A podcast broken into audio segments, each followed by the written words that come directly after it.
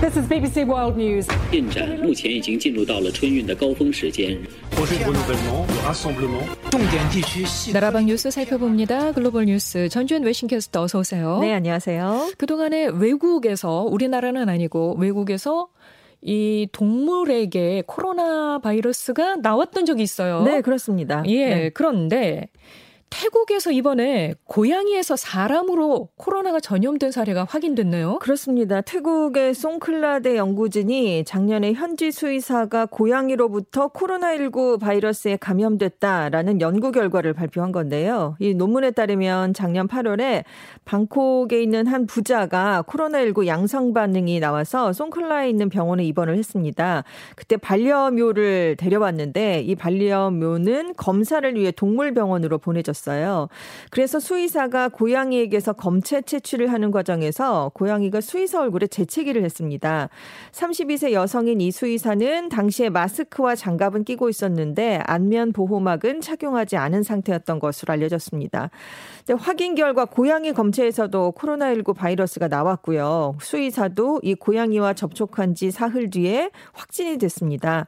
이 송클라드 연구진은 수의사가 밀접 접촉한 사람 중에는 코로나19 감염자가 없었고 또 고양이 주인들과도 만나진 않았기 때문에 고양이로부터 코로나19에 감염됐다는 가설에 힘을 실어준다 이렇게 분석을 내렸습니다. 네. 그리고 DNA 염기 서열을 분석해 봤더니 고양이와 이 세 사람이 델타 변이 중에서 동일한 바이러스에 감염이 된 것으로 나타났거든요. 근데 당시에 그 송클라 병원의 다른 코로나19 환자에게서 나온 검체와는 또 다른 그런 염기 서열이었습니다. 음. 그래서 그동안 고양이를 포함한 동물도 코로나 에 걸린다라는 게 여러 차례 보고가 된 적이 있어요. 하지만 고양이가 인간에게 코로나19 바이러스를 전파한다는 걸 연구로 보여준 건 이번이 처음입니다. 네.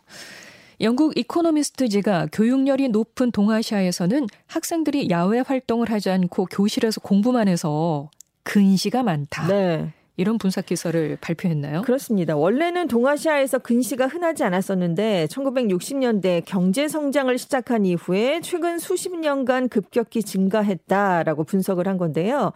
예를 들어서 대만은 1983년에는 졸업생의 70%가 제대로 보려면 안경이나 콘택트 렌즈가 필요하다 이렇게 파악이 됐는데 최근 이 수치가 80%를 넘었습니다. 그런데 상대적으로 산업화가 늦었던 중국은 1960년대에는 졸업생의 20, 30%가 근시였는데 지금은 거의 대만과 수치가 비슷해졌고요.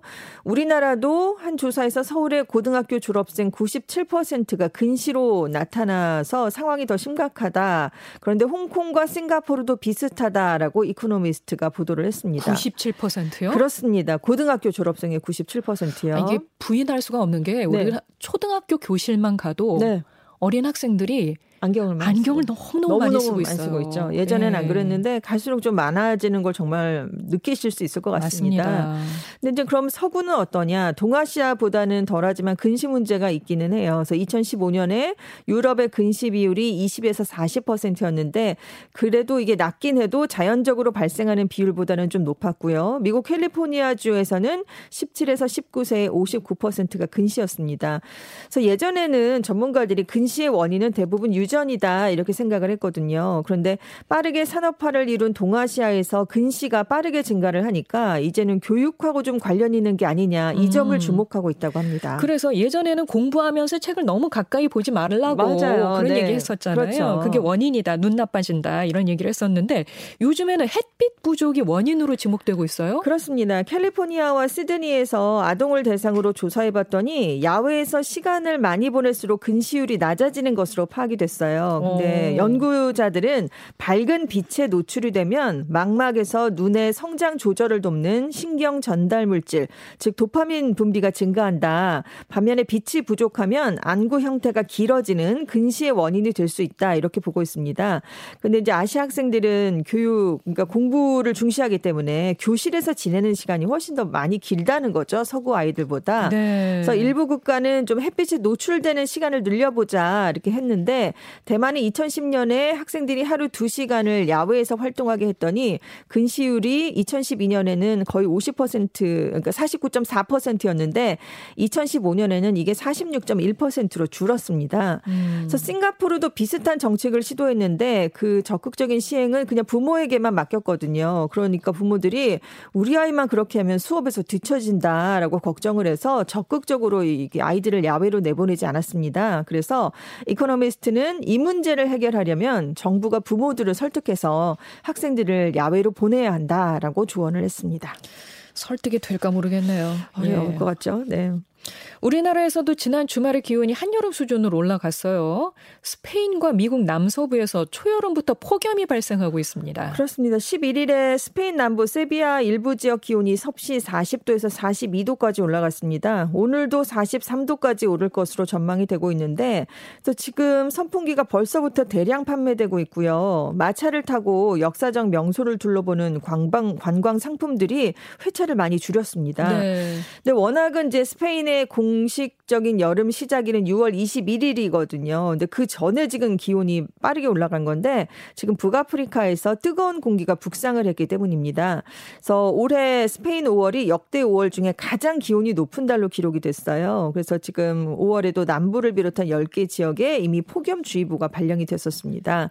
그리고 미국 남서부에서도 지난 주말에 폭염이 발생했는데요. 애리조나주 피닉스시의 기온이 46도였습니다. 이게 1918년 이래 최고 기록이었고요. 라스베이거스가 낮 기온이 43도까지 치솟았거든요. 이것도 1956년의 최고 기록과 동률입니다. 네. 그리고 이제 데스밸리라고 굉장히 이제 더운 곳이 있는데 이곳이 50도까지 또 올라갔어요. 그래서 뭐 이런 수준의 폭염은 한여름철에 사막지대에서는 정상적인 현상이긴 하지만 지금 미국에서 폭염으로 인한 사망자 수를 집계해 보면 이게 허리케인이나 호우, 토네이도 같은 다른 기상재해 사망자를 다 합친 것보다 더 많거든요. 그러니까 기상청은 폭염에 안심해서는 안 된다라고 주의를 내렸습니다. 네. 미국에서 요즘에 총기 난사 사건에 대한 그 뭐 잇따라 발생하면서 총기 규제에 대한 요구가 높아지고 있어요. 그렇습니다. 네, 시위도 많이 벌어지고 있던데요. 상원에서 민주당과 공화당 일부 의원들이 총기 규제와 관련한 입법 협상에 타결을 봤다고요? 그렇습니다. 이른바 red flag 법을 시행하는 주에 인센티브를 지원하는 뭐 그런 내용이 담긴 건데요. 그러니까 경찰이나 가족들이 자기 자신이나 다른 사람에게 위험하다고 보이는 사람들이 총기를 가질 수 없게 법원에 청원할 수 있도록 하는 내용이 담겼습니다. 그리고 총기를 구매하는 18세에서 20 21세의 신원조회를 위해서 미성년 범죄 기록도 활용할 수 있도록 하는 신원조회를 강화하는 내용도 담겼습니다. 근데 이제 바이든 대통령은 공격용 소총 같은 것들을 좀 금지해야 된다라고 얘기를 했는데 이것까지는 이번에 포함이 되지 않았는데요. 그래도 그동안 많이 반대를 해왔던 공화당 의원이 10명이나 이제 이 법안에 서명을 하면서 상원에서 통과될 가능성이 높은 것으로 전망되고 있습니다. 어떻게 될지 봐야 되겠네요. 네, 네 지금까지 위싱캐스터 전주현 씨 고맙습니다. 네, 감사합니다.